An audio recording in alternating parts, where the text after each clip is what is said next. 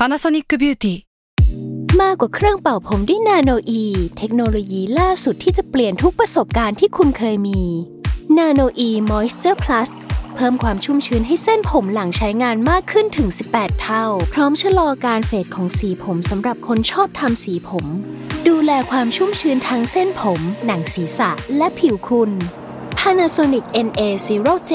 มีเทคโนโลยี NanoE ที่ Care Only YouWhen you need mealtime inspiration, it's worth shopping Kroger, where you'll find over thirty thousand mouth-watering choices that excite your inner foodie. And no matter what tasty choice you make, you'll enjoy our everyday low prices, plus extra ways to save, like digital coupons worth over six hundred dollars each week. You can also save up to one dollar off per gallon at the pump with fuel points. More savings and more inspiring flavors make shopping Kroger worth it every time. Kroger, fresh for everyone. Fuel restrictions apply.Salmon Podcast มันสดอร่อยครับสวัสดีครับท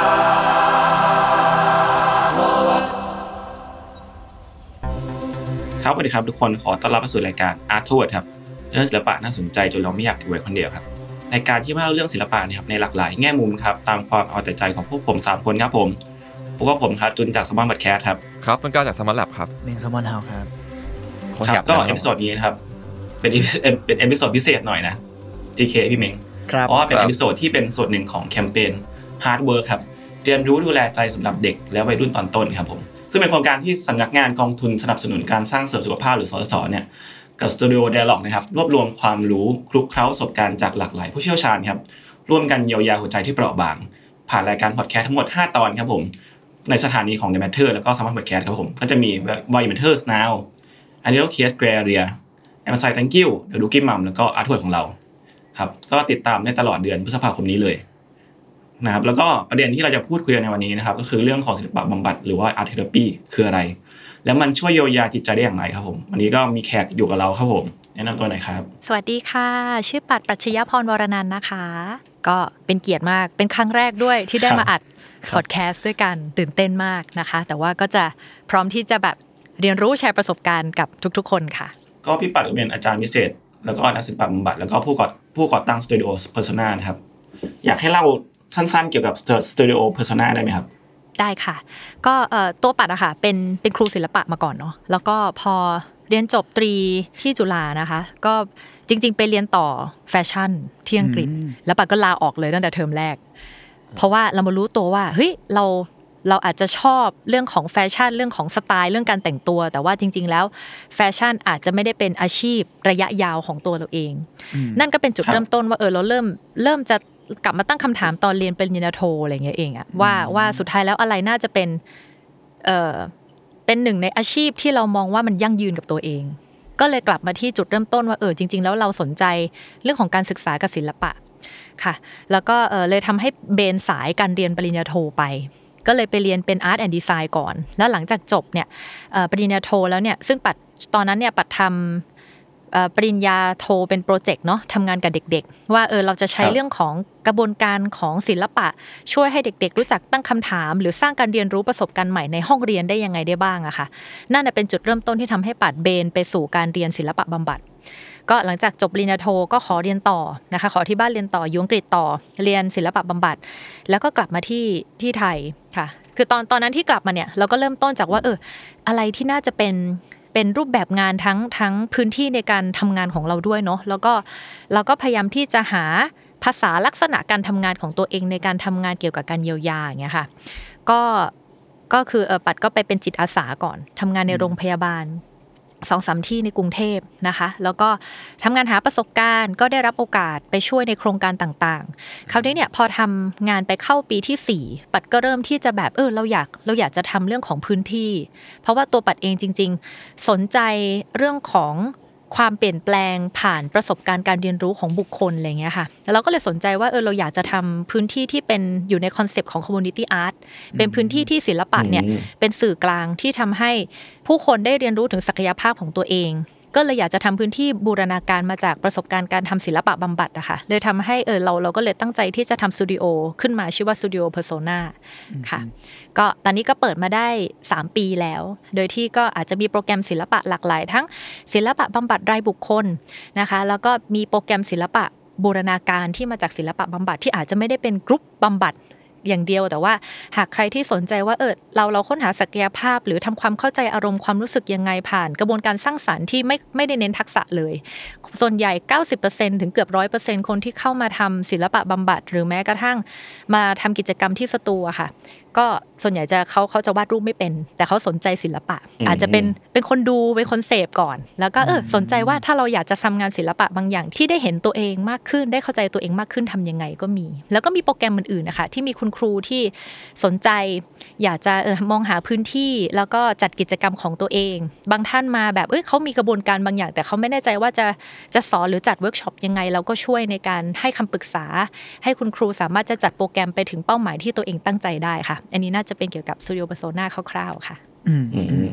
อืมอันนั้นผมอยากถามคำถามแรกกับคุณปัดเลยก็คือศิลปะบำบัดมันคืออะไรครับแบบนิยามของศิลปะบำบัดค่ะเอ่อศิลปะบำบัดเนี่ยเป็นรูปแบบการเยียวยารูปแบบหนึ่งนะคะที่ใช้การสร้างสรรค์ที่ใช้ศิลปะมาเป็นสื่อกลางอะค่ะโดยที่ว่าองค์ประกอบเนี่ยก็จะประกอบไปด้วยนักบำบัดที่ผ่านการอบรมฝึกฝนนะคะมีใบประกอบวิชาชีพรวมถึงใช้เครื่องมือศิลปะที่หลากหลายไม่ว่าจะเป็นการวาดการปั้นการระบายสีการเคลื่อนไหวการเขียนหรือว่าการทำงานผ่านผิวสัมผัสที่หลากหลายเช่นกระดาษพื้นผิวจากธรรมชาติก็ได้นะคะแล้วก็เราเราเอาเหมือนกับเรามีพื้นที่ตรงกลางที่ใช้การสร้างสรรค์แล้วก็การทำงานศิลปะค่ะเป็นสื่อตรงกลางเพื่อให้ผู้ที่เข้ารับบริการเนี่ยสามารถจะใช้เวลาในการทำความเข้าใจอารมณ์ความรู้สึกมีการตระหนักรู้ที่ดีขึ้นหรือว่าเป็นพื้นที่ในการที่เขาได้สะท้อนความรู้สึกระบายความรู้สึกหรือสิ่งที่เขาเผชิญอยู่แต่ไม่สามารถที่จะสื่อสารออกมาได้ศิลปะก็จะเป็นหนึ่งในเครื่องมือที่ช่วยให้เขาแบบอาจถ่ายทอดหรือแม้กระทั่งทำความเข้าใจสร้างการตระหนักรู้ได้ถึงสิ่งที่เผชิญอยู่ค่ะแล้วก็เป็นปัดว่ามันเป็นหนึ่งในความสัมพันธ์หนึ่งที่เกิดขึ้นภายใต้พื้นที่ที่มีข้อตกลงชัดเจนเช่นเราไม่ได้เราไม่ได้เร่งให้ใครสักคนต้องเติบโตต่อไปอย่างรวดเร็วนะคะให้ให้เขาใช้เวลาในการสร้างความเชื่อมั่นในความสัมพันธ์ในพื้นที่ตรงนี้อะค่ะก็อันนี้น่าจะเป็นองค์องค์ประกอบสำคัญในการทำศิลปะบำบัดค่ะครับแล้วงานงานศิลปะบำบัดมันแตกต่างจากการทำงานศิลปะทั่วไปยังไงบ้างครับความแตกต่างปัดว่าจริงๆศิลปะเนี่ยเป็นไม่ว่าจะเป็นการวาดภาพฟังเพลงเล่นดนตรีอะไรอย่างเงี้ยนะคะปัดว่าสำหรับใครที่เหมือนกับชอบทำสิ่งเหล่านี้อยู่แล้วเนี่ยเราเราเรามักรู้สึกได้เลยว่ามันคือประสบการณ์บางอย่างที่ช่วยเรื่องของการเยียวยาฮีลลิ่งส่วนตัวเนาะเหมือนเรารู้สึกผ่อนคลายเรารู้สึกมีสมาธิเรารู้สึกเหมือนเฮ้ยเราฟังเพลงนี้แล้วเราเล่นดนตรีแล้วเราปล่อยวางได้จากเรื่องนี้อะอะไรเงี้ยปัดว่ามันฟอร์มของอาร์ตทุกรูปแบบอะค่ะมีมีศักยภาพในตัวเองอยู่แล้วเสมอเพราะฉะนั้นความต่างก็คือตัวศิลปะบำบัดเนี่ยจะมีอีกหนึ่งบุคคลที่เป็นนักบำบัดที่มาช่วยให้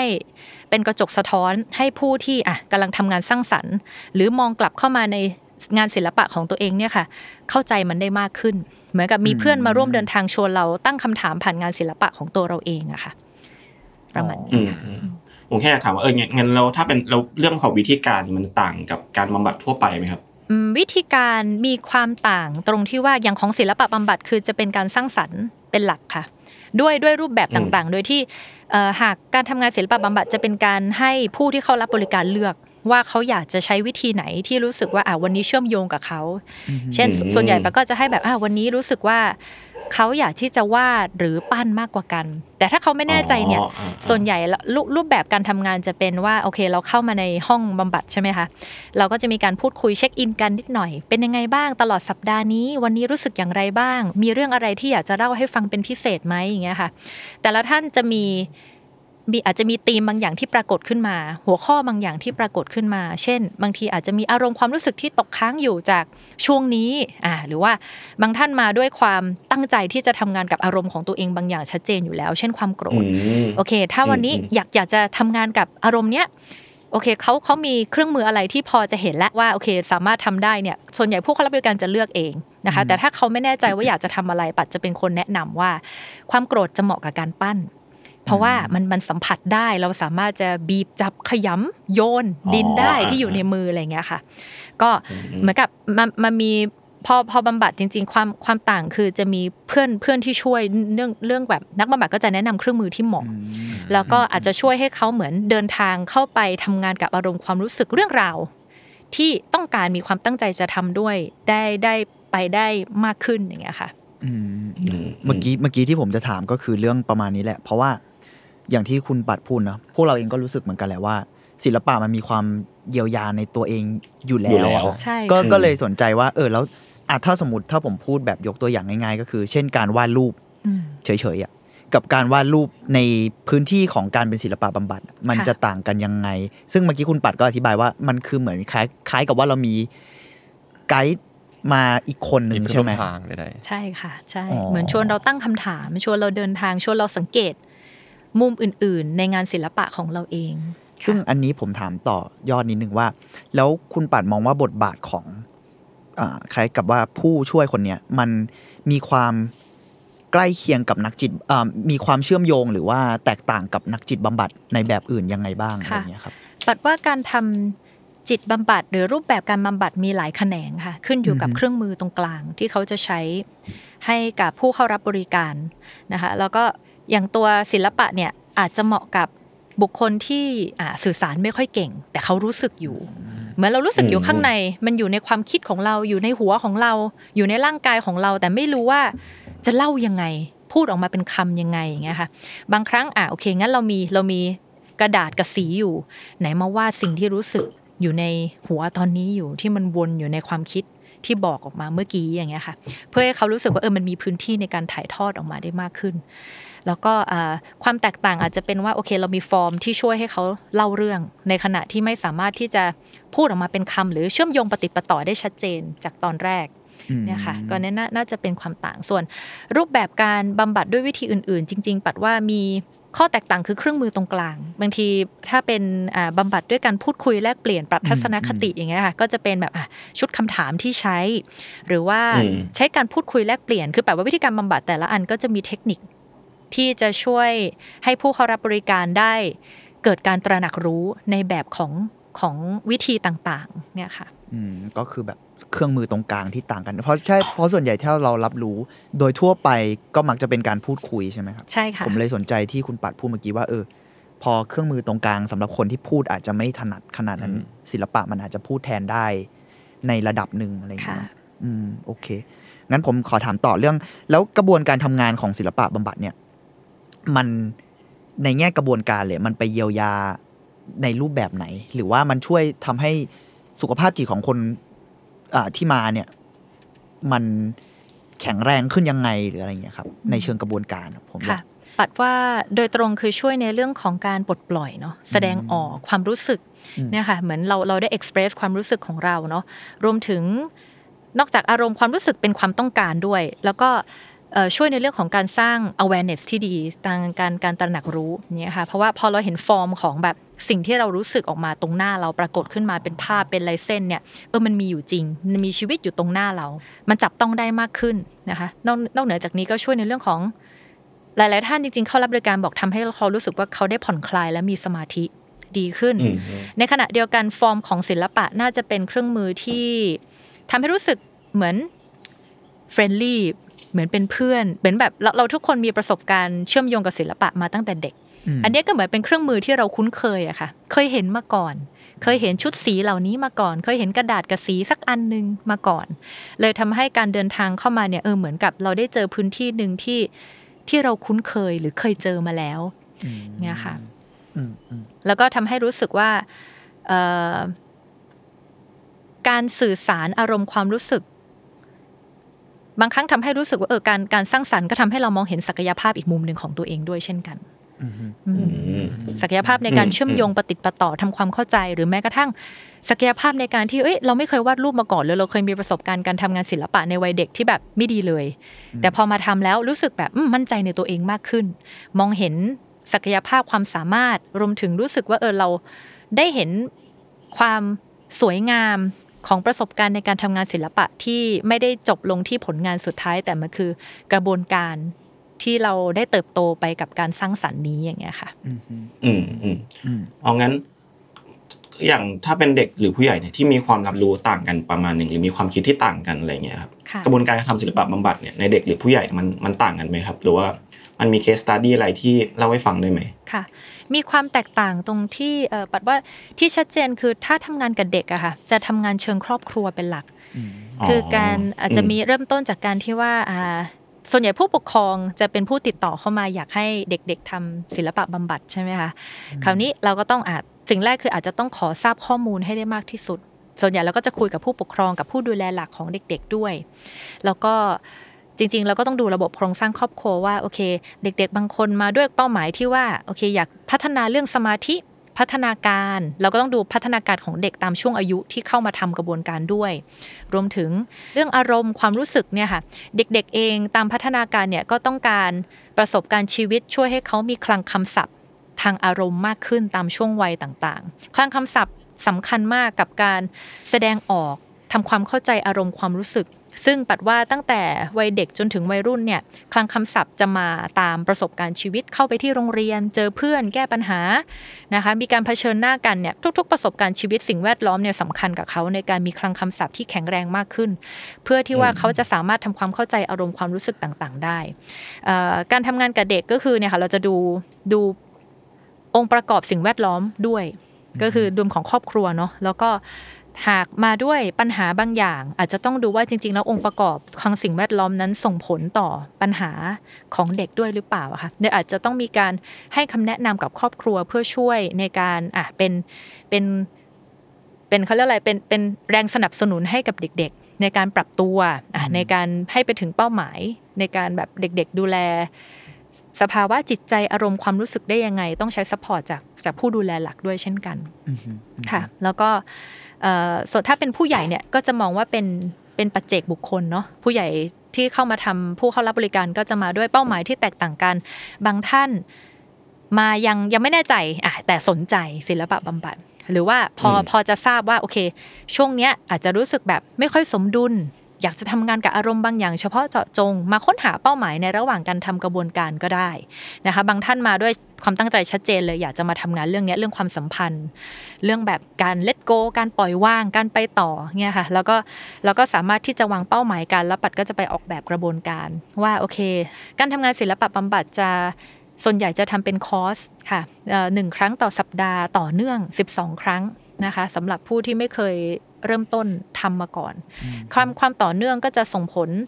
ต่อประสิทธิภาพในการทำกระบวนการด้วยเพราะว่าก็จะมีการสร้างความสัมพันธ์ที่ปลอดภัยในในการทำกระบวนการบำบัดเนาะสองก็คือผู้เข้ารับบริการได้เรียนรู้เครื่องมือที่หลากหลายเพราะว่าเราเราไม่ได้จะวาดและระบายสีอย่างเดียวเราได้สามารถจะได้ทดลองเครื่องมือที่แบบอาจจะเป็นเครื่องมือที่เขาจับแล้วรู้สึกอุ้ยมันมันเชื่อมโยงมากกว่าอันนี้เขาชอบอันนี้แล้วก็ทำงานกับทีมที่หลากหลายอะค่ะก็เลยต้องเป็นเป็นกระบวนการที่ใช้ระยะเวลาด้วยเพื่อให้บุคคลเชื่อมโยงปฏิติดประต่อเข้าใจปล่อยวางเติบโตกับตัวเองได้นะคะน่าจะประมาณนี้ค่ะอ่าอย่างเมื่อกี้ที่พูดว่าเครื่องมือที่หลากหลายใช่ไหมครับแสดงว่าในการที่เราแบบมาทำศิลปะบำบัดเนี่ยมันคือการแบบบูรณาการได้หลายแขนงเข้าด้วยกันใช่ไหมแล้วก็แบบเราไม่จำเป็นต้องว่าต้องทำแค่แขนงนี้แขนงเดียวสามารถทำร่วมกันหลายอย่างได้เลยใช่ไหมใช่ค่ะอันนี้ในรูปแบบของศิลปะบำบัดแบบ expressive art therapy ค่ะ expressive art เนี่ยเป็นคอนเซ็ปต์คือเป็นการบูรณาการค่ะแต่ว่าถ้าเป็นการบำบัดบางรูปแบบเช่นดนตรีบำบัดอย่างเงี้ยค่ะปัดว่าก็ต้องเป็นนักบำบัดที่จบในการใช้มีความเชี่ยวชาญในการใช้เครื่องมือบางอย่างโดยเฉพาะเลยเช่นการการแนะนำเครื่องดนตรีให้กับผู้เข้ารับบริการได้ทำหลากหลายของปัดอาจจะเป็นการแบบเปล่งเสียงอ่าการหา organic sound หาเสียงของตัวเองเพื่อเพื่อเปล่งออกมาผ่านภาพอย่างเงี้ยค่ะแต่อาจจะไม่ได้เป็นการเล่นดนตรีแบบว่าเชี่ยวชาญเพราะว่าอันนี้ปัดว่าก็ต้องอาศัยความเป็นspecialize ในด้านฟอร์มของการบำบัดนั้นๆด้วยอย่างเงี้ยค่ะแต่ว่าถ้าถ้าในที่เนี้ยคือเออเราเราในหนึ่งชั่วโมงของการเข้าทำบริการศิลปะบำบัดเนี่ยเขาสามารถที่จะลองเลือกว่าโอเคบางทีวาดแล้วเราไปเขียนถึงอารมณ์ความรู้สึกนี้หรือว่าวาดแล้วไปลองเคลื่อนไหวการเคลื่อนไหวในที่นี้ก็คือเป็นการกลับมาสังเกตการร่างกายของตัวเองว่าอุ๊ยในขณะที่ฉันวาดแล้วฉันรู้สึกเครียดเนี่ยร่างกายฉันแบบตอบสนองยังไง แล้วปัดเองก็เป็นเหมือนเป็นกระจกสะท้อนสังเกตการเช่นเออปัดสังเกตว่าเขาไหลยกเท้าเขาเกร็งเขาดูแบบดูเครียดมากขึ้นมันจะเป็นยังไงถ้าเราแบบปรับร่างกายให้ผ่อนคลายขึ้นลองหายใจออกยาวๆแล้วก็ให้เวลากับตัวเองสัก สาม สี่ ห้า ลมหายใจรู้สึกอย่างไรมีความเปลี่ยนแปลงยังไงอย่างเงี้ยค่ะก็คือเราเป็นผู้ที่ช่วยเป็นกระจกสะท้อนให้เขากลับมาสังเกตร่างกายแล้วก็ภาพรวมของตัวเองมากขึ้นต่างๆก็ก็อาจจะเป็นเป็นพาร์ทที่เออเราเราถูกนำมาผสมผสานบูรณาการกันในการทำกระบวนการเงี้ยค่ะคือเมื่อกี้สนใจตรงที่ว่าคุณปราดพูดถึงกระจกสะท้อนเนาะแล้วแบบมันต้องมีคนคอยช่วยเหลือเราใช่ไหมก็เลยคิดว่างั้นเราเราอะสามารถทำงานศิลปะบำบัดด้วยตัวเองได้หรือเปล่าครับค่ะเราสามารถจะทำศิลปะบำบัดเองได้ไหมปัดคิดว่าเราสามารถจะเกิดความตระหนักรู้หรือรู้สึกถึงแบบเออการเยียวยาหรือความรู้สึกที่ผ่อนคลายได้จากการทำศิลปะกับตัวเองที่บ้านได้ค่ะแต่ว่าถ้าไปถึงว่าเราไปค้นหาเป้าหมายถึงขนาดว่าเป็นเป้าหมายที่แบบการทำศิลปะบำบัดแบบดั้งเดิมอย่างเงี้ยค่ะปัดว่าอันนั้นอาจจะยังต้องพึ่งกระจกสะท้อนที่เป็นนักบำบัดของเราอยู่เนาะแต่ว่าประสบการณ์ของการเยียวยาผ่อนคลายเกิดความเข้าใจเกิดขึ้นได้นะคะก็จะมีกิจกรรมบางอย่างที่ที่จริงๆแนะนำแล้วก็เป็นเป็นเป็นการบ้าน exercise ที่แบบบางทีผู้เข้ารับบริการก็กลับไปทำเองเช่น เอ่อ อย่างที่ปัดแนะนำบ่อยๆคือการเขียนการเขียนจริงๆมีประโยชน์มากค่ะเขียนเพื่อดูแลตัวเองเนาะเราอาจจะหาไดอารี่เป็นพื้นที่ปลอดภัยของเราเองแล้วก็อาจจะเซตพื้นที่เวลาพิเศษให้กับตัวเองเช่นเนี่ยเวลาส่วนตัวของฉันช่วงเช้าหรือช่วงเย็นวันนี้เจออะไรมาทั้งวันเลยฉันจะใช้เวลาสิบห้านาทีกับตัวเองอยู่ในพื้นที่เงียบๆแล้วก็ปลดปล่อยมันออกมานะคะการเขียนในที่นี้คือเป็นการเขียนแบบอิสระการเขียนแบบฟรีไรติ้งมีคำมีประโยคความรู้สึกอะไรก็ได้ค่ะปลดปล่อยออกมาผ่านการเขียนเราเราเราไม่ต้องใช้ทักษะเพราะเราทุกคนเขียนได้หรือบางทีถ้าถ้าจริงๆก็จะมีงานงานวิจัยที่เขาใช้คอมพิวเตอร์พิมพ์ก็ได้นะคะจริงๆก็ช่วยได้เหมือนกันถ้ารู้สึกว่าเออเราบังเอิญว่าเราไม่ได้พกไปด้วยแล้วจะทำบนคอมพิวเตอร์ได้ไหมจริงๆก็ทำได้เช่นกันนะคะแต่ก็ยังแนะนำให้เขียนด้วยด้วยดินสอหรือปากกามากกว่าเพราะว่าบางครั้งเราอาจจะอยากแบบลากลายเส้นปลดปล่อยออกมาอย่างเงี้ยค่ะหรือว่าแม้กระทั่งการเขียนเนี่ยบางทีอาจจะมีเป้าหมายก็ได้เช่นเราอยากจะมาทบทวนตัวเองว่าเอาตลอดสองสัปดาห์นี้เกิดอะไรขึ้นบ้างอาจจะตั้งเวลาเป้าหมายขอบเขตให้กับตัวเองในการเขียนเพื่อกลับมาทบทวนตัวเองได้ด้วยแล้วก็ถ้าส่วนเป็นการวาดรูปอาจจะเป็นแบบอ่ะกลับมาสังเกตตัวเองนิดนึงว่าตอนนี้สมมติวันนี้เราเราเครียดมากรู้สึกเต็มหัวหนักมากเลยหรือเป็นไมเกรนอย่างเงี้ยค่ะอืมรักษาเท่าไหร่ก็ไม่หายคิดอะไรวนอยู่ในหัวเต็มไปหมดปัดก็จะแนะนำว่าเออไหนลองลองเอาลองถ่ายทอดมันออกมาสิ่งที่มันหนักหรือสิ่งที่มันวนอยู่ในหัวเราเนี่ยเรารู้สึกอยู่ข้างในตัวเองเนี่ยลองลากเส้นให้กับเขาไม่มีผิดถูกนะคะแล้วก็หลังจากนั้นอาจจะลองมาเขียนเพื่อเชื่อมโยงนิดนึงว่าเออสิ่งที่มันหนักอยู่ในนี้จริงๆแล้วมันมีอะไรบ้างเป็นองค์ประกอบอยู่ในนั้นอย่างเงี้ยค่ะคราวนี้ประโยชน์ของมันในการแบบท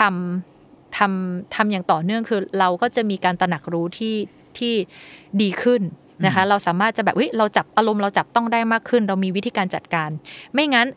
มันก็จะอยู่อย่างเงี้ยมันก็จะวนไปเรื่อยๆอยู่ในอยู่ในความคิดเราอยู่ในความรู้สึกเราเป็นลูปเดิมๆซ้ำๆใช่ไหมคะแต่ถ้าเรามีเครื่องมือที่แบบเอ้ยถ่ายทอดออกมาเขียนมันออกมาวาดมันออกมาก็ได้นะคะอีกอันที่เราสามารถจะทำได้และมีประโยชน์มากคือการเคลื่อนไหวเล็กๆให้กับตัวเองส่วนใหญ่ร่างกายเราเวลาเราเครียดมันจะมีร่างกายเราจะบอกเสมอค่ะเช่นเราจะแบบมือเราจะเย็นเอ่อเราจะรู้สึกตึงๆเราจะรู้สึกไหลเราจะยกเราจะรู้สึกเมื่อยตัวอ่อนเพลียอย่างเงี้ยค่ะจริงๆร่างกายเราส่งสัญญาณอะไรเยอะมากเกี่ยวกับสุขภาพใจของเราด้วย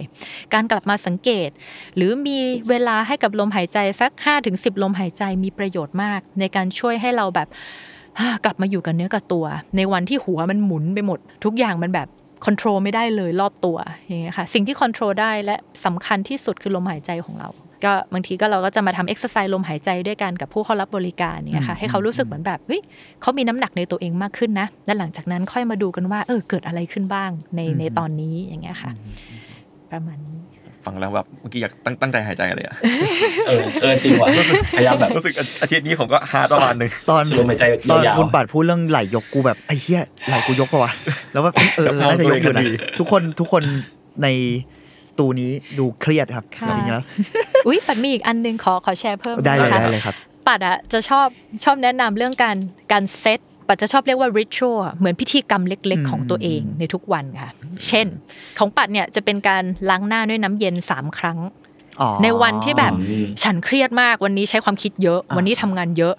ใช้ทั้งความคิดใช้ทั้งพลังเยอะหมดแรงหมดสภาพเลยเหมือนเป็นต้นไม้แห้งๆอันนึงอะค่ะกลับมาบ้าน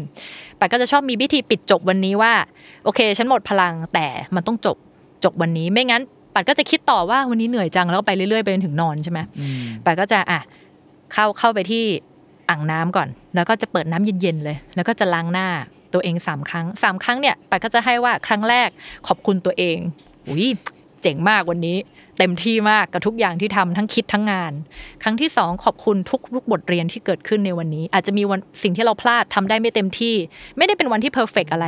หรือวันนี้พลาดไปหมดเลยแต่ไม่เป็นไรขอบคุณบทเรียนของวันนี้ได้ทบทวนเล็กๆอะค่ะผ่านการล้างหน้าครั้งที่สอง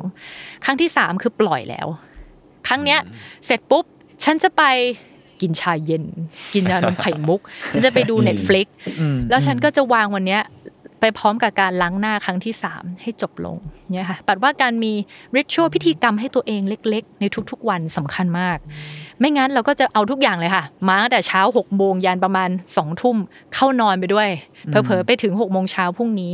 แต่ถ้าเกิดเรามีเรามีพฤติกรรมแบบเล็กๆของตัวเองอ่ะเช่นบางทีเรางานมันเยอะเราคิดอยู่พฤติกรรมเราก็คือเมื่อปิดประตูห้องนอนงานมันจะอยู่ข้างนอกในเนี้ยคือพื้นที่ส่วนตัวของฉันอย่างเงี้ยค่ะมันเหมือนเป็นการที่เราเซตขอบเขตเวลาส่วนตัวกับเวลาที่ต้องรับผิดชอบกับทุกอย่างข้างนอกตัวเราเพื่อให้เราได้มีเวลาได้ดูแลตัวเองมากขึ้นก็อันนี้ไม่ไม่เชิงว่าไปถึงการบำบัดเยียวยาหรือเปล่าแต่ปัดมองว่าเป็นองค์ประกอบสำคัญที่ที่เป็นการดูแลตัวเองทางอ้อมอย่างนึงค่ะคือการเซตขอบเขตหรือพิธีกรรมเล็กๆเพื่อดูแลตัวเองในทุกๆวันค่ะผมว่าเมื่อกี้ดีนะคือแบบโดยเฉพาะอาชีพที่แบบต้องใช้ความคิดอ่ะพวกครีเอทีฟหรือเชิงอาร์ตอะไรก็ตามแต่เพราะหลายๆคนก็คือเอางานมาคิดตอนตอนนอนเนาะอันนี้ก็ดูกับเป็นการแบบปิดสมองให้เราพักได้พักผ่อนจริงๆแล้วผมว่ามันดูเชื่อมโยงคล้ายกับที่คุณปัดพูดถึงตอนที่ที่เราถามกันเลยว่าเออแล้วศิลปะบำบัดจริงๆแล้วกระบวนการทำงานอะไรของมันเนี่ยผมรู้สึกว่าไอการมีริชวลแบบเนี้ยมันก็ดูเชื่อมโยงในเชิงอันนี้ส่วนตัวนะผมรู้สึกมันคือการเปลี่ยนอะไรบางอย่างเป็นฟิสิกอลคือเช่นเช่นสมมุติว่าเรารู้สึกแย่กับตัวเองบางอย่างสมมุติถ้าเราไปหาบำบัดแบบอื่นซึ่งไม่ได้บอกว่าไม่เวิร์กหรืออันนี้เวิร์กกว่านะแต่ว่าสำหรับบางคนคืออันนั้นเราพูดคุยหรือแบบอ่าอาจจะดิสคัสกันหรือว่าเขารับฟังมันก็เป็นรูปแบบหนึ่งแต่อันเนี้ยเราเปลี่ยนมันเป็นแบบงานเขียนหรืออาจจะไม่ใช่งานด้วยซ้ำแต่เป็นอะไรที่อยู่ในสิ่งที่เราจับได้อะไรเงี้ยกระดงกระดาษพอพูดถึงริชวลผมเลยรู้สึกว่าไอเราอาจจะตั้ง mindset ได้ไงเฮ้ยวันนี้เราจะขอบคุณตัวเองมันทำได้อยู่แล้วแต่มึงได้ผลจริงไหมบางทีอ่ะแต่ถ้าสมมุติเราเปลี่ยนสิ่งนั้นเป็นแบบการล้างหน้าอย่างเช่นคุณปัดหรือสมมุติอ่ะพวกเราอาจจะแบบกินกาแฟหรืออะไรก็ตามแต่หรืออะไรอย่างนั้นอ่ะพอมันเออผมผมสนใจกระบวนการนี้เหมือนกันผมรู้สึกว่ามันอาจจะมีประโยชน์กับสภาพจิตใจหลายๆคนอะไรอย่างเงี้ยค่ะนำนำไปประยุกต์กับสิ่งที่เราใช้อยู่แล้วในชีวิตประจำวันก็ได้ค่ะบางคนเล่นดนตรีอย่างเงี้ยแบบก็จะมีเพื่อนที่เอ้ยวันนี้จะเล่นหนึ่งเพลงแบบเพื่ออิมโพรไวส์ไปเลยไม่เกี่ยวไม่ต้องเพราะไม่ต้องฟังรู้เรื่องก็ได้แต่คือวันนี้ถ้ามันแบบมันยากมากก็จะเป็นเพลงแบบอะไรโหแบบเต็มที่ปลดปล่อยก็ได้เนี่ยค่ะก็คือผ่านฟอร์มอะไรก็ได้ที่เราที่เราใช้อยู่แล้วในชีวิตประจำวันก็ได้ค่ะผมว่าสิ่งนี้น่าสนใจคือพอฟังผมว่าหลายคนน่าจะเริ่มแบบอยากลองศิลปะบำบัดแล้วแหละก็เลยคิดว่าเออเราควรเตรียมตัวยังไงครับแบบต้องแบบเตรียมตัวยังไงไปหายังไงขั้นแรกอะไรอย่างเงี้ยขั้นแรกอย่างเงี้ยครับค่าใช้จ่ายยังไงสามารถพอบอกได้บ้างไหมอะไรอย่างเงี้ยครับได้ค่ะจริงๆปัดว่าหากปัดว่าการที่ไปพบที่ปรึกษาการบำบัดทุกรูปแบบค่ะจริงๆปัดว่าเป็นถือว่าเป็นความกล้าหาญอย่างหนึ่งเป็นเซลฟ์แคร์อย่างหนึ่งเป็นการดูแลตัวเองอย่างหนึ่งที่ดีมากๆแล้วก็เป็นเป็นเรื่องปกติที่เราจะมีความรู้สึกที่แบบช่วงนี้ไม่สมดุลเลยต้องการใครสักคนซัพพอร์ตเราเนี่ยค่ะตัวปัดเองก็มีเจอนักบำบัดของตัวเองเอ่อเป็นเป็นระยะระยะเหมือนกันนะคะเพราะว่าเราก็มีมีปัญหาปัจจัยแห่งความเครียดรอบด้านเหมือนกับทุกคนเหมือนกันแล้วคราวนี้ปัดว่าหากหากใครที่เหมือนรู้สึกเหมือนช่วงเนี้ยเออเราเราเรารู้ได้ไงว่าเราต้องเจอต้องได้รับการบำบัดแล้วนะคะอาจจะลองฟังร่างกายเป็นหลักการใช้ชีวิตเราเป็นยังไงบ้างในช่วงนี้การนอนเป็นยังไงการกินเป็นยังไงความเครียดเป็นยังไงการใช้ชีวิตของเรายากขึ้นกว่าเดิมไหมสังเกตการเล็กๆน้อยๆเกี่ยวกับตัวเองเนี่ยค่ะหรือแม้กระทั่งเออช่วงนี้เรารู้สึกแบบมีแรงบันดาลใจหรือหมดไฟแล้วก็มีอะไรบ้างไหมที่เป็นกิจกรรมเล็กๆน้อยๆก็ได้เพื่อให้เรารู้สึกเหมือนเออเราสดชื่นมากขึ้นมีแรงบันดาลใจมากขึ้นแต่ถ้าหากไม่เนี่ยค่ะอาจจะลองแบบหากใครสนใจอยากจะลองไปทำ ปัดว่าการบำบัดทุกรูปแบบเป็นเป็นทางเลือกเป็นอัลเทอร์เนทีฟเนาะหากเราไม่ไม่ไม่ถึงขนาดว่าต้องไปพบจิตแพทย์เพื่อประเมินนะคะหรือว่าไม่ได้มีทรายว่าเอ้ยเราเรามีภาวะซึมเศร้าเรื้อรังมีความรู้สึกอยากจะทำร้ายตัวเองอะไรเงี้ยค่ะอาจจะลองแบบเนี่ยเจอเจอที่ปรึกษาใครสักคนเพื่อทำให้เราแบบเข้าใจอารมณ์ความรู้สึกประติดประต่อที่มาที่ไปของช่วงนี้ของเราก่อนก็ได้ปัดว่าเริ่มต้นเลยก็คือลองศึกษาว่าเราสนใจวิธีการบำบัดแบบไหนอ่าสมมุติถ้าเราเล่นดนตรีสนใจดนตรีไปดนตรีหรือว่าชอบการเคลื่อนไหวไปทางการเคลื่อนไหวหรือว่าภาพรวมชอบหลากหลายอยากลองศิลปะอ่าก็เป็นไปไปศิลปะบำบัดหรือว่าแม้กระทั่งการเจอนักจิตวิทยาเจอจิตแพทย์เพื่อพูดคุยก็ได้บางท่านก็ถนัดด้านการสื่อสารชอบชอบด้านนี้ค่ะก็ไปทางด้านนั้นเลยอ่าเริ่มต้นจากการที่อาจจะลองดูสถานที่ด้วยที่สะดวกคือปัดเองก็อยากจะให้แบบตลอดการเดินทางไปจนถึงเข้ารับบริการนะคะเราเราเรารู้สึกเหมือนเป็นเจอร์นี่หนึ่งแล้วกันเนาะเออปัดว่ามันเป็นพาร์ทสำคัญด้วยเหมือนกันแล้วก็รูปแบบเช่นบางทีก็จะมีบริการของโรงพยาบาลนะคะปีเป็น private clinic ก็มีอย่างของปัดก็จะเป็นเหมือนเป็น private practice ข้างนอกเป็นสตูดิโอที่เปิดเพราะฉะนั้นอย่างอย่างของปัดก็จะมีข้อจำกัดบางอย่างเช่นปัดก็จะมีการทำ assessment คือการคัดกรองผู้เข้ารับบริการหากเป็นผู้เข้ารับบริการที่มีความเสี่ยงสูงเช่นอ่ะช่วงนี้อาจจะรู้สึกแบบอยากคิดทำร้ายตัวเองหรือมีความเสี่ยงในการมีความเสี่ยงอะค่ะปัดก็จะแนะนำให้ทำที่พื้นที่ที่โรงพยาบาลเพราะความปลอดภัยเป็นสิ่งสำคัญที่สุดของการบำบัดทุกรูปแบบซึ่งผู้ผู้ผู้ผู้บำบัดจะต้องประเมินในส่วนนี้ก่อนอยู่แล้วเนี่ยค่ะก็อาจจะเป็นส่วนหนึ่งของของเอ่อสิ่งที่ต้องพิจารณาเนาะแล้วก็รูปแบบเนี่ยเราลองดูเครื่องมือแบบไหนน่าสนใจแล้วก็อาจจะลองดูว่าผู้บำบัดมีหลายคนมีหลายแขนงมีหลายศาสตร์ของการบำบัดอาจจะไปลองทดลองก่อนก็ได้ค่ะไปลองทำ assessment เพราะว่าส่วนใหญ่การทำ assessment คือการทำความรู้จักกันทั้งพื้นที่ทั้งห้องบำบัดทั้งรูปแบบของฟอร์มเครื่องมือในการบำบัดอย่างปัดเองการทำการพบกันครั้งแรกของผู้เข้ารับบริการก็คือเราก็จะชี้แจงในเรื่องของ confidentiality คือสิทธิของผู้เข้ารับบริการทุกอย่างที่เกิดขึ้นในห้องบำบัดเป็นความลับเรารักษาสิทธิ์ หนึ่งร้อยเปอร์เซ็นต์ ทุกอย่างเกี่ยวกับเรื่องราวชื่อนามสกุลงานศิลปะไม่เคยถูกใช้ในการทำสื่อใดๆก็ตามค่ะเป็นสิทธิของผู้เข้ารับบริการเราเก็บเป็นความลับมีแจ้งเรื่องยกตัวปัดเองทำงานภายใต้ที่ปรึกษาเป็นนักบำบัดคนอังกฤษที่จะต้องสกายทำรีพอร์ตคุยกันมาตั้งแต่เรียนจนถึงณปัจจุบันทุกๆเดือนอยู่แล้วนะคะก็คือแต่อันเนี้ยเราจะไม่เปิดเผยข้อมูลทั้งหมดเราจะเป็นแค่เพียงปัดจะปรึกษาเรื่องของการออกแบบกระบวนการให้เหมาะสมสอดคล้องไปกับเป้าหมายของผู้เข้ารับบริการทุกคนเท่านั้นก็คือปัดก็จะมีที่ปรึกษาคนที่สามที่มองมาในการทำงานของเราอีกทีนึงเนี่ยค่ะแล้วก็อาจจะมีการทดลองทำกิจกรรมศิลปะบำบัดเล็กๆน้อยๆร่วมกันเพื่อเป็นการรู้จักกันให้ผู้เข้ารับบริการได้ได้ทดลองนิดนึงว่าอ๋อมันมันประสบการณ์มันเป็นประมาณนี้เขารู้สึกอย่างไรบ้างแล้วก็ก็จะอธิบายในแบบรายละเอียดต่างๆเช่นตัวปัดจะไม่ได้ตีความงานศิลปะไม่ได้ไม่ไม่ได้แบบว่าคุณวาดอย่างเงี้ยแสดงว่าคุณเป็นแบบนี้แล้วคุณต้องไปทำแบบนี้อย่างเงี้ยค่ะแต่มันจะเป็นการทำงานเชิงแบบเรากลับมาดูพอเล่าให้ฟังได้ไหมคะมีคำถามปัดอาจจะมีคำถามที่ชวนเขามองผ่านสีผ่านฟอร์มผ่านรูปทรงรูปร่างต่างๆชวนตั้งคำถามเดินทางไปด้วยกันแล้วก็ทดลองทำกันเล็กๆน้อยๆให้เขาเข้าใจว่าเออประสบการณ์มันเป็นประมาณนี้มันสอดคล้องกับความตั้งใจหรือความเข้าใจแรกที่เขามาลองทำหรือเปล่าอย่างเงี้ยค่ะแล้วก็สุดท้ายก็คือเป็นเป็นการเปิดเปิดพื้นที่ให้ผู้เข้ารับบริการตัดสินใจอีกครั้งนึงเพราะว่าปัดว่า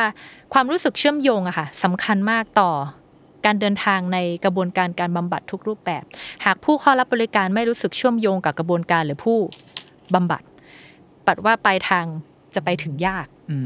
ก็เลยไม่ใช่เพียงเราเลือกเขาเขาต้องเลือกเราด้วยเราเลือกกันและกันเพื่อไปด้วยกันอย่างเงี้ยค่ะเออมันเหมือนกับเวลาคนเราแบบไปต้องไปจูนกับจิตแพทย์อ่ะแบบกว่าจะเจอคนที่แบบเข้ากันได้อะไรเงี้ยเห็นบางเห็นแบบเพื่อนบางคนเปลี่ยนจิตแพทย์หลายคนมากกว่าเจอคนที่แมทชิ่งกันใช่ใช่นั่นเลยค่ะมันดูแบบไม่ได้ว่าทุกคนจะเข้ากับทุกคนได้มันดูเป็นเรื่องนั้นด้วยเหมือนกันค่ะแล้วก็เพิ่มเติมเรื่องเรื่องค่าใช้จ่ายราคาจะแล้วแต่ placement พื้นที่ด้วยค่ะโรงพยาบาลอาจจะเป็นเรทนึงอย่างของปัดสตูดิโอจะเริ่มต้นที่ สองพัน บาทต่อครั้งนะคะครั้งละหนึ่งชั่วโมงถึงหนึ่งชั่วโมงครึ่งส่วนใหญ่จะเป็นหนึ่งชั่วโมงแต่ถ้าแบบมีเซสชั่นไหนอ่ะที่วันเนี้ยโอ้ไปเรื่องค่อนข้างลึกเราต้องต่อเวลาปัดก็จะเพิ่มให้อีก ครึ่งชั่วโมงแต่ไม่เกินไม่ค่อยเกิดขึ้นค่ะส่วนใหญ่หนึ่งชั่วโมงก็จะแบบเต็มที่แบบว่าเราได้ใช้ energy ได้ใช้เวลาเต็มที่อย่างเงี้ยค่ะประมาณนี้ค่ะก็ดีนะเป็นหนึ่งชั่วโมงที่จะโฟกัสกับตัวเองอะไรอย่างเงี้ยใช่ผมมันมันคือกลับไปที่คุณปาดพูดตอนแรกว่ามันคือกระจกสะท้อนนะเพราะว่าเมื่อกี้สนใจที่ว่าคือในที่สุดเราก็ในฐานะนักจิตบำบัดผมว่ามันก็คงมีการ analyze งานที่เกิดขึ้นแหละแต่ที่คุณปาดบอกว่าเอ้ยเราจะไม่บอกว่ามันหมายถึงอย่างนี้อย่างนี้อะไรเงี้ยเราจะไม่จัดงานให้เขาดูใช่เราก็จะบอกว่าอย่างนั้นหรือเปล่าหรืออะไรเงี้ยแล้วผมว่ามันน่าสนใจที่สมมติมันมีอีกคนมาบอกเราว่าแบบมึงคิดว่ามึงทำสิ่งนี้ขึ้นมาเพราะอะไรข้างในแล้วพอเราตอบเองได้เราจะแบบเออมันน่าจะเป็นโมเมนต์แคลกของผู้ที่มารับบริการเองด้วยมั้งผมรู้สึกแบบนั้นเนาะเออเออซึ่งก็น่าสนใจฟังแล้วนึกถึงไอโนเวลของพี่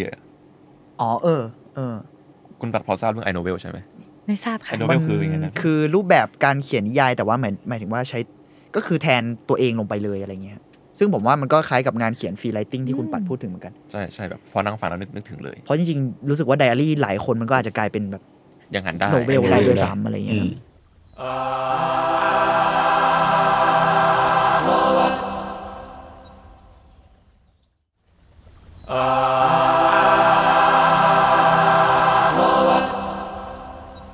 อ่างั้นผมขอถามต่ออีกคำถามหนึ่งแล้วกันแล้วเดี๋ยวเดี๋ยวหลังจากนี้อาจจะเป็นเราอาจจะฟรีกันได้เลยค่ะไม่ต้องบอกก็รู้ว่าอันนี้เรามีสปอนเซอร์นะครับผมย้ำ เพราะฉะนั้นเราผมแต่ผมก็อยากรู้กระบวนการจริงคือแล้วไอ้กระบวนการ Heart Work วิชาระบายใจเนี่ยที่คุณจูนมีเกริ่นไว้ตอนแรกเนี่ยคืออยากให้คุณปัดลองเล่ากระบวนการที่คุณปัดทำร่วมกับอ่า Studio Dialogue หน่อยครับก็คือที่เขามาซัพพอร์ตเราวันนี้นี่เองขอบคุณมากครับทุกคนขอบคุณมากครับแต่อยากรู้กระบวนการด้วยครับได้ค่ะขอบคุณมากค่ะเอ่อปัดเนี่ยก็คือขอบคุณโอกาสดีๆนะคะจาก Studio Dialogue แล้วก็สสส.ค่ะที่เปิดโอกาสให้ปัดได้มีส่วนร่วมปัดยอมรับว่านี่เป็นหนึ่งในเวิร์คช็อปที่ปัดอยากทำมาตลอดแบบ ห้าหก ปีที่ผ่านมาเพราะว่าจริงๆปัดอยากจะทำเรื่องสุขภาพจิตให้ใกล้กับการศึกษาให้มากขึ้นปัดว่าจริงๆแล้วมันเรื่องเดียวกันมากๆเลยค่ะเรื่องของสุขภาพใจกับเรื่องของการเรียนรู้ของการศึกษาเพราะว่าปัดว่าผู้เรียนคือปัดว่าผู้เรียนเนี่ยเติบโตได้ในสิ่งแวดล้อมที่เหมาะสมแล้วก็จริงๆตอนแรกเลยเนี่ยเริ่มต้นเลยคือเป็นเป็นโจทย์มาว่าทางซูเรียล็อกบอกว่าโอเคเราเรามีเรื่องของปัญหาสุขภาพใจเนาะสนใจในการทำงานวิจัยเรื่องนี้นะคะว่าเป็นผู้เรียนช่วงวัยรุ่นตอนต้นนะคะที่ที่แบบโอเคมีมีเรื่องของแบบการเรียนออนไลน์มีความเครียดเนาะมีหมดแรงบันดาลใจหมดไฟมีความเหนื่อยอย่างเงี้ยค่ะแล้วก็จะจะทำอย่างไรดีที่จะมีโปรแกรมศิลปะหรือว่าเครื่องมือบางอย่างที่ช่วยดูแลซัพพอร์ตนักเรียนในช่วงวัยรุ่นช่วงต้นนี้แล้วก็คราวนี้เราก็มีการคุยปรึกษาทำไอเดียกันมาค่ะแล้วก็ปัดมองว่าจริงๆครูเนี่ยเป็นสิ่งแวดล้อมหลักของเด็กคุณครูคือห้องเรียนของนักเรียนนะคุณครูคือคนที่มีสิทธิ์ในการตัดสินใจจัดการเรียนรู้ทุกอย่างปัดเลยมองว่าหากคุณครูหนึ่งท่านสามารถจะเป็นพื้นที่ปลอดภัยหรือสามารถจะมีเครื่องมือบางอย่างที่เป็นประโยชน์ในการดูแลมอบให้กับเด็กๆเนี่ยค่ะในการดูแลจิตใจหรือสร้างการเรียนรู้ที่รู้สึกว่าเออเป็นประสบการณ์ใหม่ของเขาได้ก็น่าน่าจะเป็นโอกาสที่ดีที่เด็กๆจะได้ใกล้ชิดกับคำว่าสุขภาพใจหรือได้รู้จักตัวเองได้เป็นเป็นศักยภาพหนึ่งอะค่ะที่จะส่งต่อให้กับนักเรียนก็เลยเป็นไอเดียว่าโอเคเราจะมาจัดเวิร์กช็อปให้กับคุณครูกันโดยที่ก็เป็นคุณครูที่สนใจโปรแกรมนี้อย่างเงี้ยค่ะคือเป็นเป็นการออกแบบเนาะที่มาจากว่าเราเราจะทำยังไงให้ให้ใช้ได้กับทุกๆรายวิชาเลยไม่จำเป็นต้องเป็นแค่ครูศิลปะเพราะว่าปัดมองว่าจริงๆศิลปะด้วยด้วยศิลปะบำบัดด้วยคือไม่ไม่ต้องมีทักษะเลยทำได้เพราะฉะนั้นปัดว่าอันนี้น่าจะเป็นแบบคุณครูทุกรายวิชาเลยแนวไหนก็ได้ค่ะทำได้หมดแล้วก็ก็เลยเป็นเป็นหนึ่งวันค่ะที่มามารู้จักสุขภาพใจกันแล้วก็ให้คุณครูมาเรียนรู้เครื่องมือการใช้เรียกว่าเป็นเครื่องปฐมพยาบาลใจเบื้องต้นสำหรับเด็กๆนะคะโดยที่คุณครูเนี่ยไม่จำเป็นต้องไปทำหน้าที่ถึงขนาดว่าเป็นนักบำบัดเด็กๆแต่คุณครูเนี่ยเออมาสังเกตเด็กๆยังไงหรือว่ามีเนี่ยมีมี first aid เนี่ยคิดเนี่ยที่สามารถที่จะแบบใส่แผลเล็กๆให้กับเด็กๆถ้าเกิดว่าเขารู้สึกเหมือนอยู่ในช่วงที่แบบวิกฤตทางอารมณ์ล่ะมีอะไรบ้างที่คุณครูจะช่วยได้บ้างอย่างเงี้ยค่ะก็แล้วก็จะทำยังไงให้เรามีภูมิภูมิคุ้มกันทางจิตใจที่ไม่ต้องมาใส่แผลกันบ่อยๆทำได้ยังไงก็เป็นสาม สามมุมในการออกแบบเวิร์กช็อปหนึ่งวันเต็มนี้เนี่ยค่ะแล้วก็ ทุกๆกิจกรรมที่ทำเนี่ยก็ก็จะคือปัดปัดอยากจะให้สามารถจะนำไปใช้ได้จริงได้หมดทุกๆกิจกรรม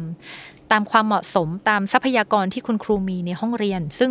ซึ่งปัดรู้สึกว่าวันนั้นเนี่ยได้เจอคุณครูที่แบบโอ้มาด้วยแรงบันดาลใจความตั้งใจบางท่านเดินทางมาไกลเหมือนกันค่ะจากต่างจังหวัดเนาะแล้วก็มีความตั้งใจที่จะมาเรียนรู้เสียสละวันหยุดของตัวเองเพื่อแบบเอ้ยวันนี้จะเป็นวันที่เขาเขาอยากจะมาแลกเปลี่ยนพูดคุยกันแล้วรู้สึกเหมือนเป็นวันที่เป็นคอมมูนิตี้เล็กๆของคุณครูที่แบบตัวปัดก็อิ่มปัดเชื่อว่าทางทาง Studio Dialogue ทางสสสก็อิ่มมากๆในการที่แบบเฮ้ยเราเราได้ได้พลังบางอย่างจากคุณครูทุกๆท่านที่มาเข้าร่วมกันนะคะแล้วก็อย่างตัวกิจกรรมเนี่ยก็จะมีทั้งแบบเราชวนเราชวนคุณครูมาอ่ะมาทำความรู้จักกันยังไงสื่อสารกันอย่างไรชวนคุณครูมาแชร์ประสบการณ์ตรงของตัวเองมันก็จะมีแบบมีการสอดแทรกในเรื่องของความเห็นอกเห็นใจซึ่งกันและกันเนี่ยค่ะแล้วก็ในเรื่องของการการฝึกใช้ด้วยเครื่องเครื่องปฐมพยาบาลอารมณ์เบื้องต้นเช่นอ่าถ้าเด็กๆมีความโกรธเราจะใช้อะไรที่เป็นเครื่องมือที่ที่เหมาะสมได้บ้างในข้อตกลงใช่ไหมคะเพราะว่าบางครั้งความโกรธในโรงเรียนอาจจะมาซึ่งแบบการทะเลาะไปนำไปสู่ความรุนแรงคราวนี้เราจะปฐมพยาบาลยังไงให้ไปไม่ต้องไปถึงจุดที่รุนแรงแล้วก็กลายเป็นว่าเด็กๆต้องถูกลงโทษจากความโกรธที่จริงๆแล้วเป็นอารมณ์ตามธรรมชาติด้วยอืมใช่ทุกอารมณ์ควรจะมีพื้นที่ที่ยอมรับได้และเป็นสิ่งที่เข้าใจได้อย่างเงี้ยค่ะความเศร้าความเหงาความโดดเดี่ยวยังไงแล้วก็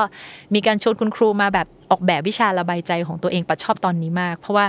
คุณครูได้ใช้ประสบการณ์ของตัวเองในการแลกเปลี่ยนกันด้วยกับเพื่อนๆที่อยู่ต่างโรงเรียนกันอย่างเงี้ยค่ะแล้วก็ช่วยกันออกแบบสักสามสิบนาทีหนึ่งชั่วโมงหรือหนึ่งมุมในห้องเรียนที่แบบอาจเป็นไอเดียดีๆที่คุณครูนำไปใช้ต่อยอดได้ในการในการนำไปใช้จริงในในห้องเรียนได้อย่างเงี้ยค่ะแล้วก็อาจจะมีการแบบก็จะมีการบูรณาการเนาะตลอดวันไม่ว่าจะเป็นกิจกรรมการวาดการปั้นแล้วก็การเคลื่อนไหวค่ะก็จะถูกนำมาสอดแทรกที่จริงๆความตั้งใจคืออยากให้นำไปใช้ได้จริงในห้องเรียนอะไรก็ได้เนี่ยค่ะผมสนใจการนำไปใช้ได้จริงของของคุณครูเหมือนกันเพราะตอนแรกตอนแรกที่ฟังอะผมนึกว่ามันจะโดยตรงกับตัวเด็กเองแต่อ๋อพอพอคุณปัดบอกว่ามันเกี่ยวกับครูมันอันนี้นึกเป็นภาพแบบประมาณว่าสมมุติโรงเรียนเรามันจะมีพวกห้องพยาบาลใช่ไหมแต่ว่าเราก็ลืมนึกไปว่าแบบจริงๆมันมันไม่ได้มีห้องพยาบาลทางทางด้านจิตใจขนาดนั้นในในโรงเรียนโรงเรียนซึ่งจริงๆแล้วมันแอบสำคัญไม่ได้แอบหรอกมันสำคัญมากเหมือนกันยิ่งผมคิดว่าสังคมตอนนี้มันก็เกี่ยวด้วยการเรียนออนไลน์การแบบโควิดหรือความเครียดของเด็กอะไรเงี้ยการที่คุณครูที่คุณครูที่อาจจะอยู่กับเด็กมากกว่าพ่อแม่ก็อาจจะต้องมันก็ต้องมีส่วนรับผิดชอบในการที่แบบเออจะจะดูแลเด็กในด้านจิตใจยังไงด้วยค่ะแล้วคุณครูก็มีมีความห่วงใยค่ะมีความตั้งใจมากๆที่ที่อยากจะช่วยดูแลจิตใจเด็กๆด้วยค่ะคุณครูต้องการเครื่องมือบางอย่างเนี่ยค่ะเพราะบางคนก็อาจจะไม่รู้ว่าเราจะทำยังไงใช่ไหมอ๋อโอเคงั้นผมขอพอพอกลับมาพูดเรื่องนี้ผมขอถามต่อหน่อยละกันเพราะว่าเห็นคุณปัดพูดถึงตั้งแต่ต้นเลยผมรู้สึกว่าสองสิ่งนี้รีเลทกันแล้วเมื่อกี้คุณปัดก็ย้ำอีกรอบว่าการศึกษากับการจิตบำบัดอะไรเงี้ยมันดูเชื่อมโยงกันเนาะเพราะว่าตอนแรกสุดคุณปัดบอกว่าคุณปัดไปเรียนทางด้านการศึกษาแล้วค่อยเบนเข็มมาทางเนี้ยสามารถเล่าได้ไหมครับว่าเออมันมีจุดอะไรที่ทำให้เราอยากสนใจมาทางศิลปะบำบัดหรือความเชื่อมโยงนะตอนนั้นทำไมเราถึงแบบตัดสินใจเลือกไปทางนั้นต่ออะไรอย่างเงี้ยค่ะปัดว่าความเชื่อมโยงคือการเติบโตและการมองเห็นศักยภาพของตัวเองอะค่ะปัดว่าพอพอเราไปโรงเรียนเราเห็นศักยภาพของตัวเองนะฉันอ่านได้ฉันเขียนได้อะเบื้องต้นก่อนฉันสื่อสารได้ฉันใช่ใช่เป็นบางโรงเรียนเห็นด้วยค่ะเพราะว่าสิ่งแวดล้อมเปิดโอกาสให้เราเห็นใช่ไหมแต่ไม่ใช่ทุกๆสิ่งแวดล้อมที่เปิดโอกาสให้เราเห็นศักยภาพของตัวเองบางครั้งกดทับศักยภาพที่จะเติบโตของตัวเองด้วยซ้ำเนี่ยค่ะรวมถึงศักยภาพของจิตใจด้วยที่เราจะรู้สึกแบบทำไมเราจะไม่มีสิทธิ์ชื่นชมยินดีกับตัวเองทำไมเราจะไม่มีสิทธิ์เอ็กซ์เพรสตัวเองแสดงออกถึงความรู้สึกของตัวเองปัดเลยมองว่าจริงๆแล้วการศึกษาและเรื่องของจิตใจเป็นเรื่องเดียวกันมากๆเลยค่ะเป็นเรื่องใกล้กันแล้วก็สถานศึกษาระบบการศึกษาโรงเรียนควรจะเป็นพื้นที่ที่แบบเด็กๆได้เติบโตตามพัฒนาการและศักยภาพของตัวเองที่เขาควรจะได้มองเห็นมันนะคะอืมแล้วก็ปัดว่าจริงๆเป็นเป็นเรื่องใกล้กันมากที่แบบ เราเราเราเห็นศักยภาพเบื้องต้นเนาะอ่านได้เขียนได้มีเพื่อนได้เออเราเป็นเราได้แสดงออกทางความรู้สึกได้แล้วก็ไปต่อตามพัฒนาการการเติบโตของเราพาร์ทของการบำบัดก็คืออ่ะเรามีศักยภาพที่จะแบบฉันรู้สึกเศร้าได้โกรธได้ไม่ผิดฉันมีศักยภาพที่จะสื่อสารสร้างสรรค์เข้าใจปล่อยวางเติบโตเปลี่ยนแปลงไปต่อบัดเลยว่าจริงๆเป็นเป็นเรื่องใกล้กันเป็นเรื่องที่เหมือนมีมีวงกลมสองวงที่เชื่อมกันอยู่ตรงกลางอะค่ะผมก็สนใจเพราะว่าพอมันเกี่ยวกับการศึกษานะอันนี้ประสบการณ์ส่วนตัวผมจะมีเพื่อนที่เป็นนักเรียนศิลปะโดยเฉพาะเลยแล้วมันมีการศึกษาบางอย่างที่ทำให้เขารู้สึกไม่ดีกับงานของตัวเองผมรู้สึกว่ามันน่าสนใจที่ศิลปะบำบัดดันไม่ใช่ดันสิหมายถึงว่าทำให้คนรู้สึกโดยที่คุณไม่ต้องมีสกิลก็ได้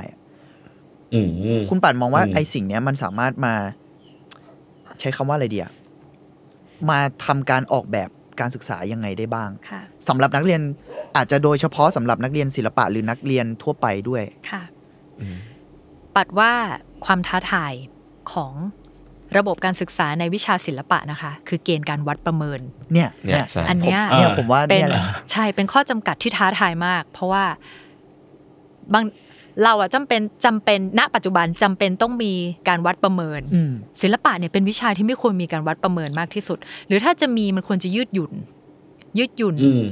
เป็นเป็นอย่างอื่นความคิดสร้างสรรค์แต่ว่าความคิดสร้างสรรค์อะไรคือขอบเขตการวัดใช่ไหมเพราะว่าความคิดสร้างสรรค์มันเป็นพื้นที่แบบ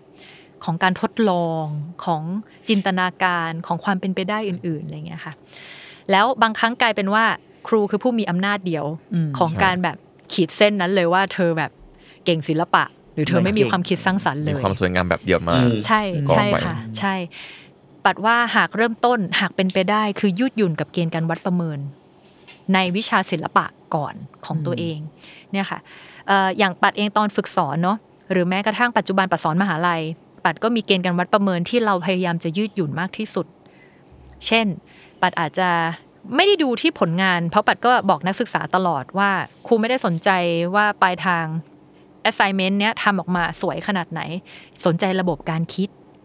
สนใจการทดลองเขาเดินทางไปไหนบ้างสนใจการ research หาแรงบันดาลใจอย่างเงี้ยค่ะแล้วก็สนใจการสื่อสารของนักศึกษาที่เล่าออกมาสนใจว่าเขาเขาเข้าใจหรือเขาแบบ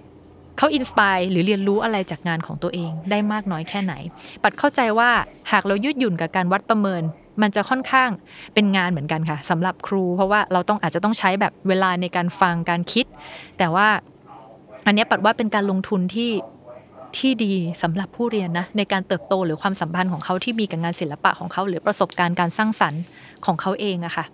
ปัดว่ามันคุ้มค่ากับคุณครูศิลปะที่ปัดเข้าใจเลยว่าการวัดประเมินทุกคนลำบากใจเสมอมันก็ทำได้ยากจริงๆใช่ใช่ค่ะก็เลยว่าเริ่มต้นจากความยืดหยุ่นเท่าที่เราทำได้ก่อนแล้วก็อีกอันที่อาจเป็นประโยชน์คือเป็นเป็นวิธีการที่ให้แบบเพื่อนๆร่วมชั้นช่วยกันเอ่อช่วยกันออกความเห็นมีส่วนร่วมอย่างเงี้ยค่ะหรือการสมมติแบบถ้าทุกคนมีงานศิลปะแล้วเรามาจัด exhibition เล็กๆในห้องเรียนแล้วก็อ่ะให้เพื่อนๆโหวตหรือว่าให้ทุกคนได้มีโอกาสได้แลกเปลี่ยนฟังกันและกันอย่างเงี้ยค่ะหรือแสดงความคิดเห็นซึ่งกันและกันก็อาจจะเป็นอีกหนึ่งพื้นที่ที่คุณครูได้ไอเดียในการแบบไม่รู้สิการวัดประเมินให้คะแนนก็ได้อย่างเงี้ยค่ะคืออาจจะใช้พื้นที่ห้องเรียนที่ที่มีมีส่วนหนึ่งอ่ะของการของการวัดและประเมินผลของศิลปะด้วยอืมอืมอืมอันนี้ในแง่ของแบบคุณครูเนาะแต่ผมอยากรู้ว่าสมมติว่าเป็นในแง่ของแบบอย่างเพื่อนพี่เมงที่เคยที่ที่ประสบกับเหตุการณ์อย่างนี้ซัฟเฟอร์กับสิ่งนี้มาเนี่ยคุณปัดมีคำแนะนำยังไงกับนักเรียนศิลปะที่เจอสิ่งนี้อยู่ในตอนนี้บ้างไงบ้างครับน่าสนใจบางครั้งอ่ะเราเราห้ามคำตัดสินของคนอื่นที่พุ่งเข้ามาหาเราไม่ได้แต่ปัดเองก็เคยถูกทำร้ายด้วยคำพูดของการตัดสินของคนอื่นเนาะที่พุ่งเข้ามาหาเราในสิ่งที่เราสร้างสรรค์ในสิ่งที่เราเป็นในสิ่งที่เราคิดในสิ่งที่เราตัดสินใจใช่ไหมคะปัดว่าแล้วก็แน่นอนในในช่วงต่างๆเนี่ยก็จะมีคนที่แบบทั้งหยิบยื่นสิ่งเหล่านี้ว่าเราเป็นแบบเนี้ยเราทำได้ไม่ดีเราทำได้ดีมาให้กับเรา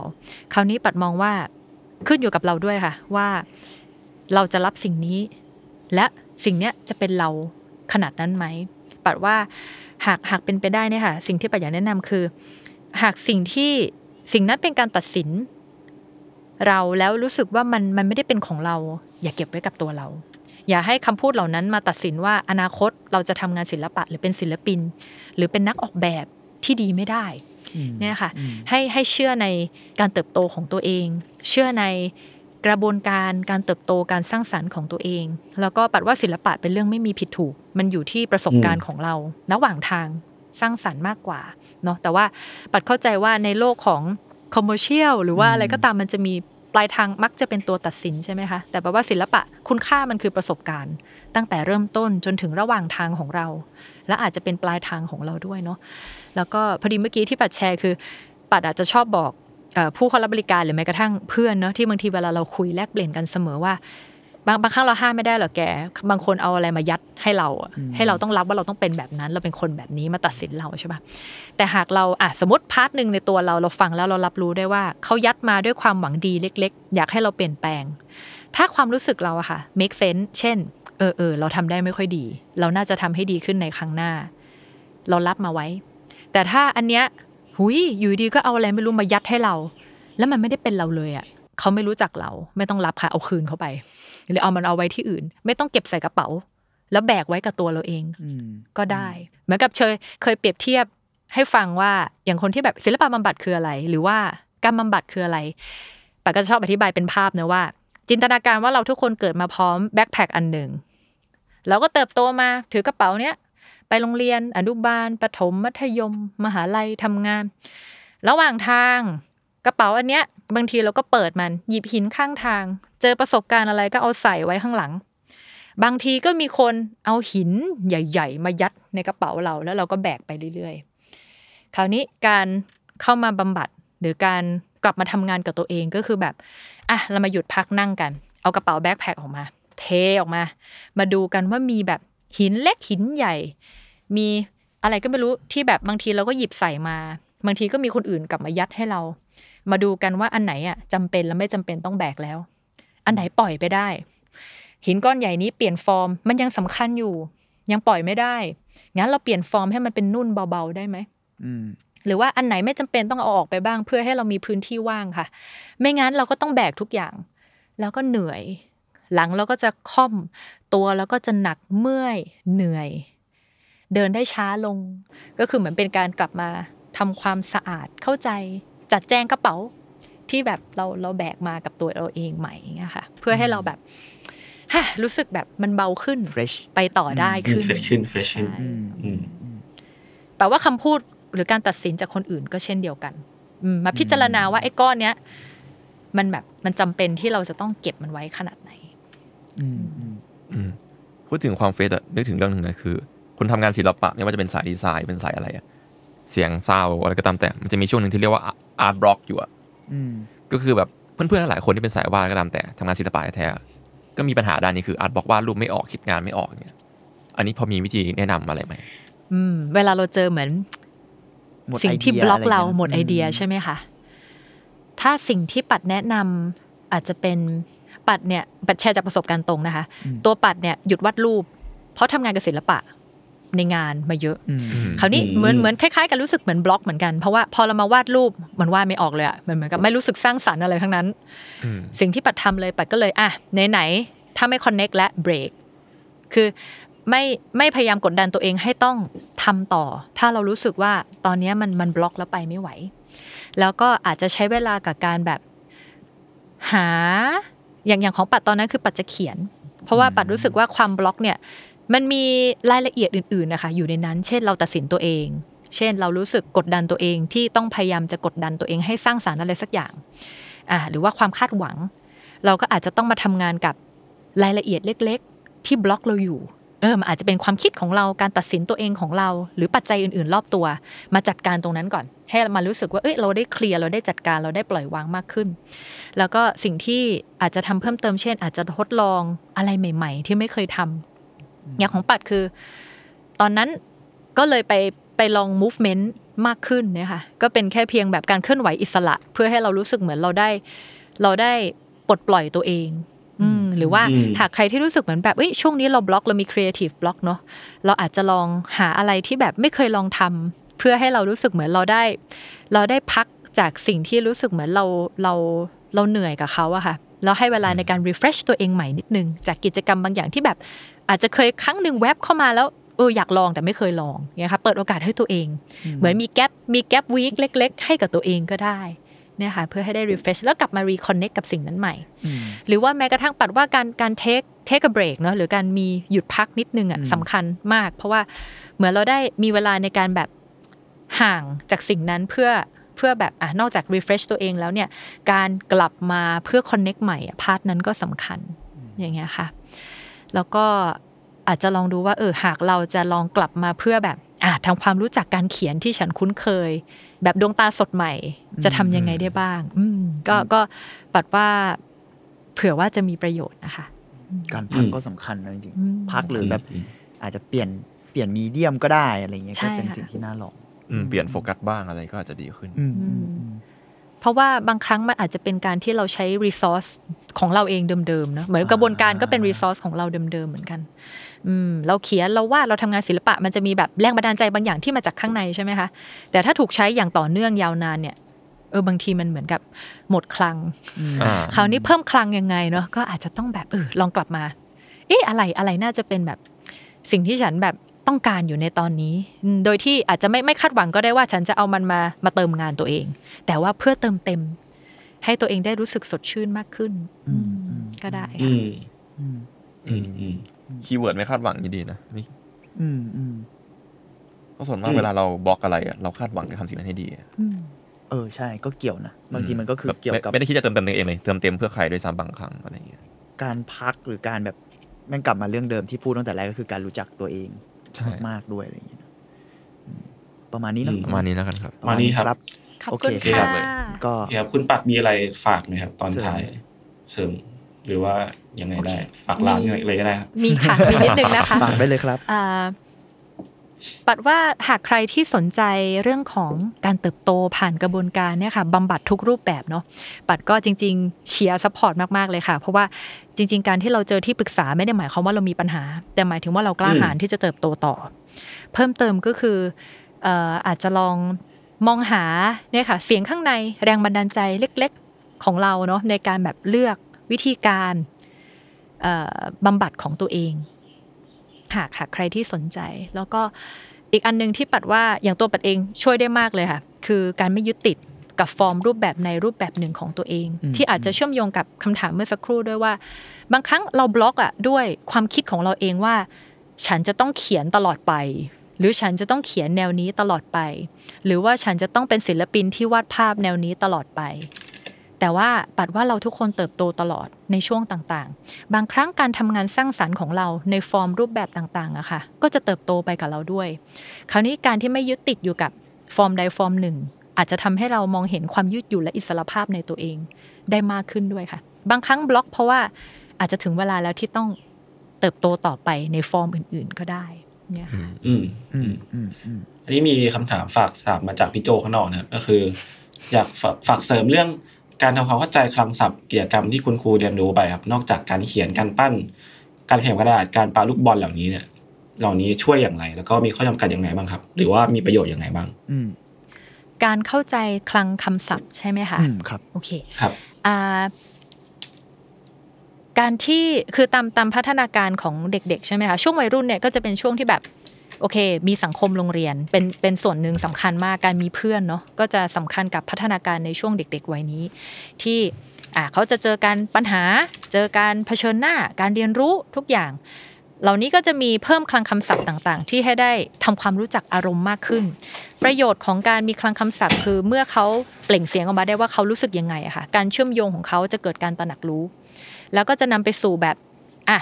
เข้าใจเลยว่าทำไมถึงมีการกระทำแบบนี้เมื่อฉันโกรธอ่าแล้วก็เป็นการเผชิญหน้าอารมณ์การเผชิญหน้าอารมณ์ทำให้อารมณ์ไม่ได้ถูกกดทับอยู่ในตัวเองหากเขามีพื้นที่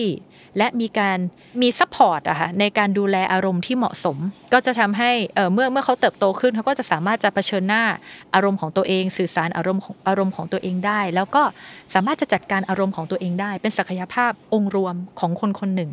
ค่ะแล้วก็อย่างตัวกิจกรรมที่ออกแบบนี้ก็คือเราจะมีมีวงล้อคำศัพท์อารมณ์ที่ชวนคุณครูมาแบบอ่าศึกษามาเห็นนะคะแล้วก็สามารถจะนำไปใช้ในชั้นเรียนได้ด้วยให้เด็กๆแบบรู้ว่าเอออารมณ์มันไม่ได้มีแค่โกรธสุขเศร้าโดดเดี่ยวนะมันมีอารมณ์อีกเป็นร้อยๆคำศัพท์ที่จริงๆแล้วเออมันมันมันมีคำศัพท์เหล่านั้นอยู่อะค่ะแล้วก็สำคัญที่เด็กๆสามารถจะเออค้นหาได้เพราะบางครั้งเราโกรธเนี่ยไม่ได้หมายความว่าเรารุนแรงนะแต่เราโกรธเพราะว่าฉันรู้สึกโดดเดี่ยวฉันก็เลยโกรธใช่ไหมมันก็จะมีอารมณ์อื่นๆที่แฝงอยู่ที่เป็นที่มาที่ไปต้นตอของอารมณ์ได้อย่างเงี้ยค่ะเขาก็จะเห็นว่าเอออารมณ์โกรธมันไม่ได้มันไม่ได้จบลงที่ว่าความรุนแรงเสมอไปอาจจะมาจากเพราะว่าเขารู้สึกโดดเดี่ยวก็ได้เป็นต้นนะคะแล้วก็อันนี้ปัดปัดตอบคำถามป่ะขอโทษทีตอบอยู่นะตอบอยู่ใช่ป่ะคะเสริมได้นะคะได้ค่ะแล้วก็การการได้ลองทำแบบฝึกหัดชุดปฐมพยาบาลเหล่านี้ค่ะก็คือ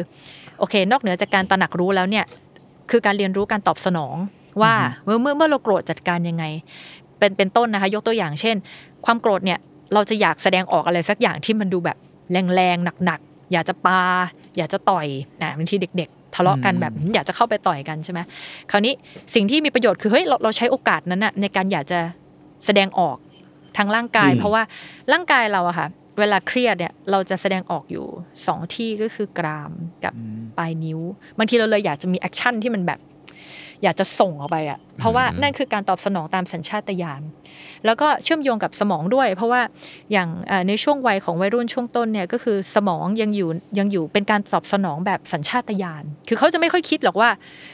ทำอย่างนี้เพราะมันจะแสดงออกไปตามสัญชาตญาณเลยอะค่ะตอบสนองทันทีเพื่อปลดปล่อยอารมณ์นั้นใช่ไหมคะคราวนี้หากเราจัดสิ่งแวดล้อมที่เหมาะสมเช่นแบบอ่ะเรามีมุมแสดงอารมณ์โกรธที่เข้าใจได้ไหนๆก็มีมีวิชาพละแล้วอ่ะชวนมาปาลูกบอลปาจนกว่าจะรู้สึกแบบเนี่ยลูกบอลคือความโกรธของเขาปลอดภัยแล้วก็เป็นที่ตกลงกันเข้าใจได้ว่าทุกๆอารมณ์ควรมีพื้นที่แล้วก็ภายใต้ข้อตกลงสามอย่างคือปลอดภัยต่อตนเองปลอดภัยต่อผู้อื่นและไม่ทำลายข้าวของเนี่ยค่ะนอกนั้นคือขึ้นอยู่กับการพิจารณาเลยว่าโอเคสิ่งนี้ควรมีพื้นที่หรือเปล่าเนี่ยค่ะอ่างั้นต่อยอดจากเรื่องราวเกี่ยวกับเด็กและวัยรุ่นเมื่อกี้เลยนะครับคือปัญหาด้านจิตใจของเด็กและวัยรุ่นเนี่ยตอนต้นที่คุณปัดเคยเจอครับแล้วก็คุณครูที่สะท้อนให้ฟังครับมีเรื่องอะไรบ้างครับนอกจากแบบการเรียนออนไลน์เรื่องเครียดทั่วไปมีเรื่องซับซ้อนที่เกิดขึ้นอย่างไรครับช่วยช่วยแก้ปัญหาได้อย่างไรบ้างที่ซับซ้อนกว่านั้นเพราะว่าเมื่อกี้ผมสนใจที่คุณปัดพูดเรื่องคลังคำศัพท์ด้วยอ่าอาจจะลองเชื่อมโยงจากคลังคำศัพท์ก็ได้นะเพราะว่าผมรู้สึกว่ามันไม่ใช่แค่ว่าโกรธหรือเครียดมันซับซ้อนกว่านั้นนะแล้วพอยกตัวอย่างได้ไหมครับว่าไม่อาจจะมีเรื่องเครียดทั่วไปที่เป็นเมสแมนอยู่ใช่มันคือพอยกตัวอย่างได้ไหมว่าเคสเหล่านั้นมันมีอะไรบ้างอะไรครับปัญหาที่ซับซ้อนของวัยรุ่นหรือว่าเด็กเหล่านี้อะไรค่ะปัดว่า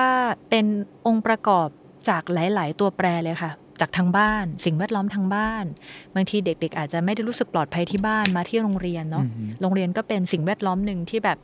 บางทีเด็กๆก็อาจจะนำประสบการณ์ที่ที่เกิดขึ้นมาที่โรงเรียนด้วยแล้วก็